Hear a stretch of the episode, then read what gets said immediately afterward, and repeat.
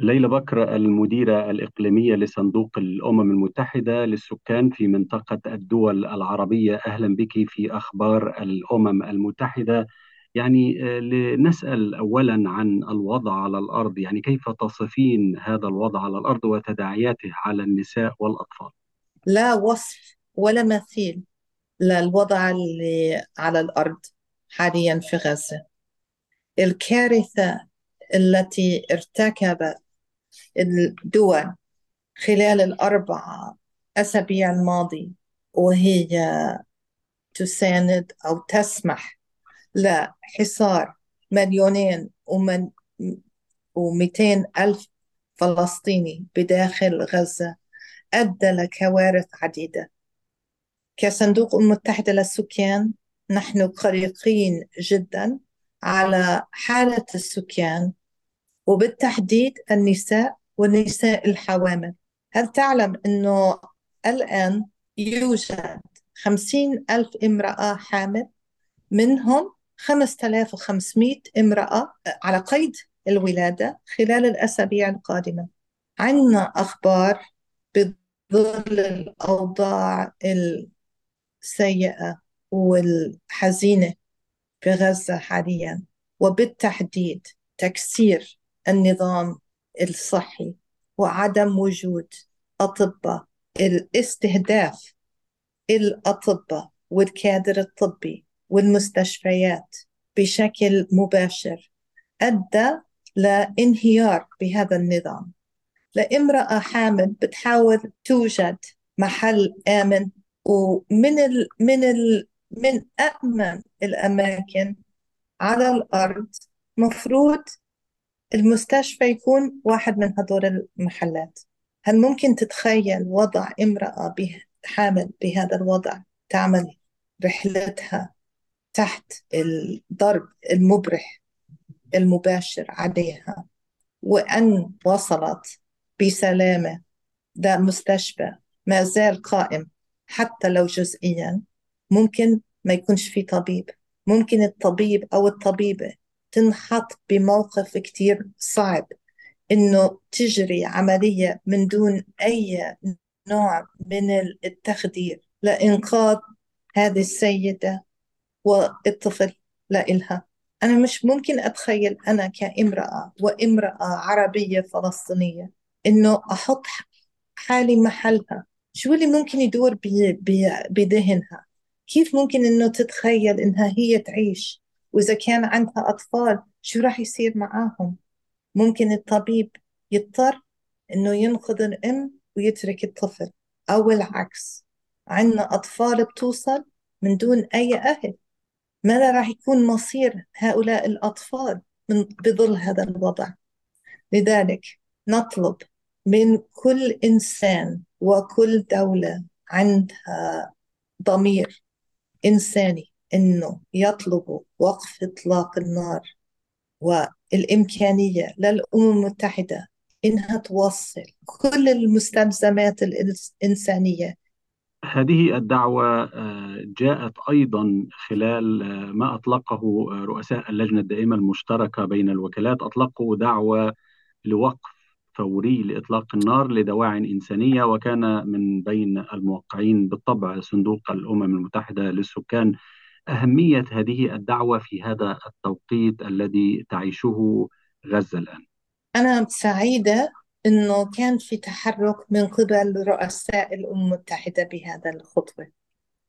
هذا يعني أنه أهمية الموضوع وأهمية الالتزام بالقانون الدولي الإنساني في توصيل هذا الموارد والاهتمام في 2,200,000 شخص اللي محاصرين خلال 4 أسابيع الماضية كنوع من مش بس الضغط، من المناشدة مطالبة الحق في إنهم مش بس يعيشوا 2,200,000 نسمة، إنه يعيشوا بكرامة وأمان. ونرجو ونتأمل إنه يكون الرد أيضا يكون على هذا المستوى من الأهمية والالتزام لإنقاذ الحياة الناس اللي موجودين بغزة. إذا تحدثنا تحديدا عن صندوق الأمم المتحدة للسكان، طبيعة المساعدات التي تم توفيرها الآن منذ بدء دخول قوافل المساعدات عبر معبر رفح من مصر إلى غزة. أول شيء بنحب أنه نشكر دولة مصر على انفتاحها ومساعدتها ومساندتها بهذا الموقف. لولا كان مصر ما كان في أي باب أمل أو مدخل حتى أنه نوصل الموارد، ولكن مستوى الكارثة وعدد الناس اللي محتاجين لمساعدات تعدى وتفوقت عن إمكانية أي دولة أو حتى الأمم المتحدة. ولو كان في إمكانية حتى للوصول لكافة الموارد لإنقاذ حياة 2,200,000 نسمة، لا يمكن إنه إحنا نكون بديل حتى تحت قانون الإنساني الدولي، إنه نكون بديل لأي حكومة أو أي جهة تعمل في خاصة في القطاع الصحي أو القطاع الأهلي أو قطاع الحماية. فإحنا مش بديل، إحنا بنحاول إنه نساعد بلحظة كتير صعبة، إنه الناس اللي محتاجين الحد الأدنى من المساعدات، مي، كهرباء، وقود، أدوية، غذاء، هذا بنحاول إنه نوفر. ولكن الأهمية بالموضوع هون وقف إطلاق النار والمسامحة والسماع، إنه إحنا نحاول إنه مش بس نوصل لإدخال هاي الموارد، أما بإعادة بناء غزة، ونحاول إنه نخلي الناس اللي موجودين وأهل غزة يكونوا على البقاء في وطنهم وفي بيوتهم بدون أي خوف وبأمان وسلام. وهذا يطلب أكثر كتير من بس توصيل الموارد الإنسانية. هل تستطيع فرق صندوق الأمم المتحدة للسكان الوصول إلى شمال غزة؟ يعني نعلم الوضع هناك، الوضع الأمني صعب، وخصوصا بالطبع الوصول إلى النساء التي من المتوقع أن يلدن خلال الأسابيع القادمة. عم بنحاول بكافة جهودنا، وخليني أنه أخذ لحظة.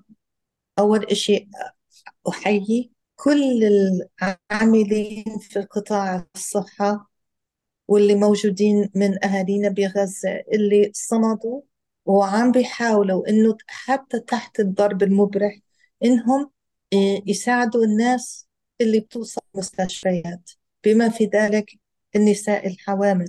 في القطاع خاصة بالشمال عدم وقف إطلاق النار صعب وصول حتى الموارد اللي دخلت. أول إشي إحنا بنحاول إنه نوصل لكل النساء وين ما كانوا نوع من الحقيبة بداخلها المواد البسيطة اللي ممكن تسهل عملية طبيعية ولادية، لولادة فيها شرشف بلاستيك اللي ممكن تحط على الأرض، فيها مقص، فيها نوع من الشيء اللي يربط الحبل السري، وفلقة صابونة. الموارد البسيطة والبديهية اللي ممكن تكون الفرق ما بين الحياة والموت لهذا الإنسان. إن كان في أي نوع من الاتصال على التليفون، في عنا ناس برضو أطباء وممرضة ممكن يعطوا الإردات للعملية الطبيعية للولادة. ولكن إذا احتاجت طبيب، جراح، مستشفى، دم، أنا ما بقدر إني لا أحط حالي محل هذا الإنسان ولا أتخيل موقف الطبيب في الضغط الحالي والكثافة والأعداد الهائلة من المجروحين، من الناس اللي عم بيحاولوا ياخدوا لجوء تحت في داخل المستشفى لنوع من الحماية. وحتى هذا الحماية غير مضمونة. 130 أو أكثر من 130 موقع طبي وصحي كان في ضرب مباشر واستهدافه وقتل المدنيين حتى بهذه المواقع. عدا عن الكادر الطبي والنساء الحوامل، صندوق الأمم المتحدة للسكان بتهتم أيضا في كل الفتيات اللي موجودين. عندنا الفتيات اللي الصبايا الصغار اللي هلا عم بيطلعوا بصباهم وبيحتاجوا إلى نوع من الخصوصية، وخاصة إنه يتعاملوا مع التغييرات الجسدية اللي بتصير. تخيل إنه في واحد من المدارس اللي صارت نوع من الملجأ مفروض إنه يتحمل عدد 400 شخص، هذا في أقصى الحدود، ويوجد 12,000 نسمة حاليا. ممكن في حمام واحد ل1000 نسمة. ما بقدر أتخيل بنت عمرها 12 أو 14 سنة هلأ بدها تتعامل مع هذا الموضوع. وفي بعض الأحيان عشان ما في مي، ما في حمام، ما في أي موارد، ما في أي مستلزمات لهدول الصبايا، الأهل في بعض الأحيان على اللي سمعناه بدوا يعطوا نوع من الحبوب اللي وقف العادة الشهرية. هذا الانقطاع عن إشي طبيعي في جسد الصبية ممكن يعطل على حياتها الطبيعي. بكرة بدها تكبر شوي وتتجوز، ممكن إنه هذا يسبب تأثيرات نفسية جسدية أبدية على هذه الطفلة. فلما إحنا نحكي على وصول الموارد ووصول المستلزمات الإنسانية، هي مش بس الماديات، في كرامة للإنسان اللي لازم إنه نحافظ عليها. لنحافظ على هذه الكرامة يجب على الناس المسؤولين الضغط لوقف إطلاق النار والسماح والإمكانية إنه الناس ترجع لبيوتها. لهالطفلة هي ممكن تقدر تعيش مع أهلها في بيتها، يكون في مي ومدرسة وصحة لإلها، لتحافظ على نفسها وتكبر بسلام. ليلى بكر، المديرة الإقليمية لصندوق الأمم المتحدة للسكان في منطقة الدول العربية، شكرا جزيلا لك.